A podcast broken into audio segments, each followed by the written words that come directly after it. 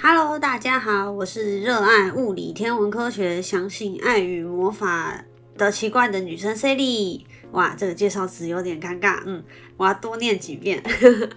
嗯，关于天文学界呢，接下来在十二月份有一件大事要发生，所以如果你也喜欢天文学的话，千万不要错过这一期。你应该会跟我一样，想要知道接下来十二月十八号准备要发射升空的这个韦伯望远镜的故事。那我先简单来介绍一下这个韦伯望远镜哦。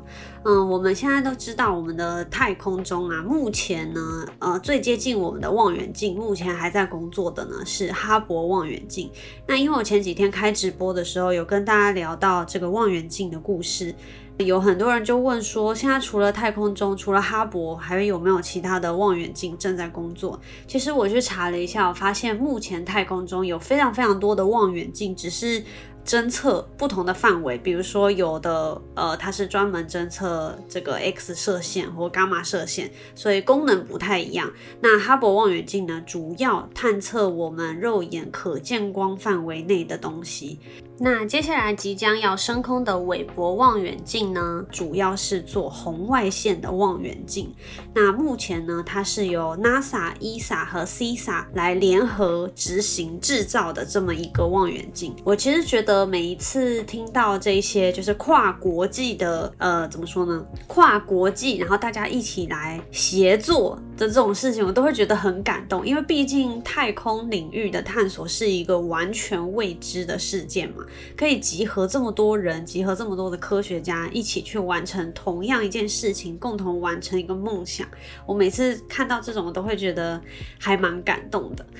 那跟大家介绍一下，为什么它叫做韦伯望远镜呢？首先，韦伯呃这个名字全称是 James Webb，那它是以 NASA 的第二任局长来命名的，所以其实这名字还蛮有意义的。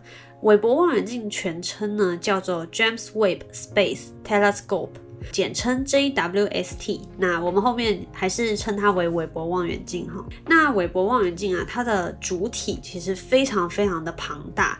我们先从它要发射到哪里开始说起，跟哈勃望远镜有什么不同开始讲好了。首先呢，哈勃望远镜其实严格来说，它并不在太空中，就是简单来说，它在我们最稀薄、最稀薄的大气的顶端。所以呢，其实时不时啊，我们需要派人就是发射火箭上去，把哈勃望远镜再往上推一下，因为受到地球引力的关系，它时不时就会有一点。掉下来，掉下来的那种感觉，对，所以其实呢，维持哈勃望远镜的营运的状态，其实是需要花掉很大的成本的。那哈勃望远镜呢，在近几年也有发生过无预警进入到休眠的状态，所以大家就一直在计划着哈勃望远镜其实也差不多应该要退休了。那从大概二零零九年的时候就已经开始计划要做这个韦伯的天文望远镜，只是。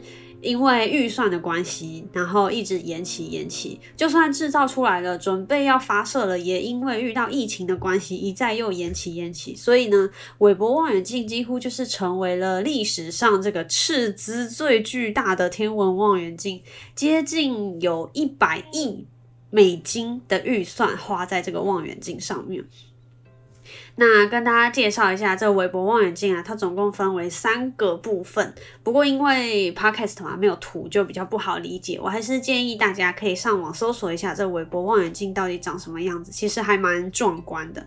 总体来说呢，它的底座，它的银色底座。是遮阳板，那遮阳板的部分呢，总共有五层的遮阳板。那这个遮阳板每一层都跟网球场一样这么大。那为什么会需要这么大呢？那我刚刚也有提到嘛，它主要是红外线的望远镜，所以呢，它必须要远离其他红外线的干扰，尤其是太阳，尤其是地球。呃，只要任何物体它没有接近绝对零度，它都会散发出红外线。所以呢，为了要避免这些干扰，它就必须要有一个遮阳板去过滤掉这一些红外线，过滤掉这一些辐射和热量。对，那因为太阳的照射的关系，它也会吸热嘛，所以也必须要有足够的散热能力。所以这就给韦伯望远镜其实带来了蛮多的挑战，尤其是像网球场这么大，我们完全不可能利用就是人。跟着火箭，呃，就是跟着这个望远镜一起上去，然后去把它摆好。因为我们这一次要让韦伯望远镜升空的高度在地球的一百五十万公里之外。对，所以几乎呢没有办法使用人力去把它摆好，摆在那边。所以把这个韦伯望远镜利用折叠起来的方式，然后把它塞进火箭里面。火箭升空到一定的高度以后呢，再发射这个望远镜。然后要这个主体要能够自己到这个轨道上去以后呢，把所有的东西自动摊开来，然后组装好，然后才可以运行。其实这个光是用想的，我都觉得是一个蛮大的挑战，所以我其实还蛮期待的。我希望到时候可以有直播啦，那大家到时候也可以关注一下这个事情。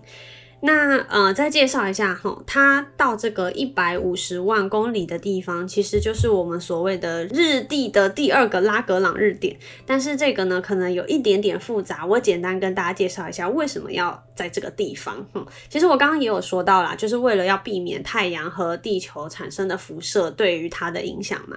最简单的方式呢，就是。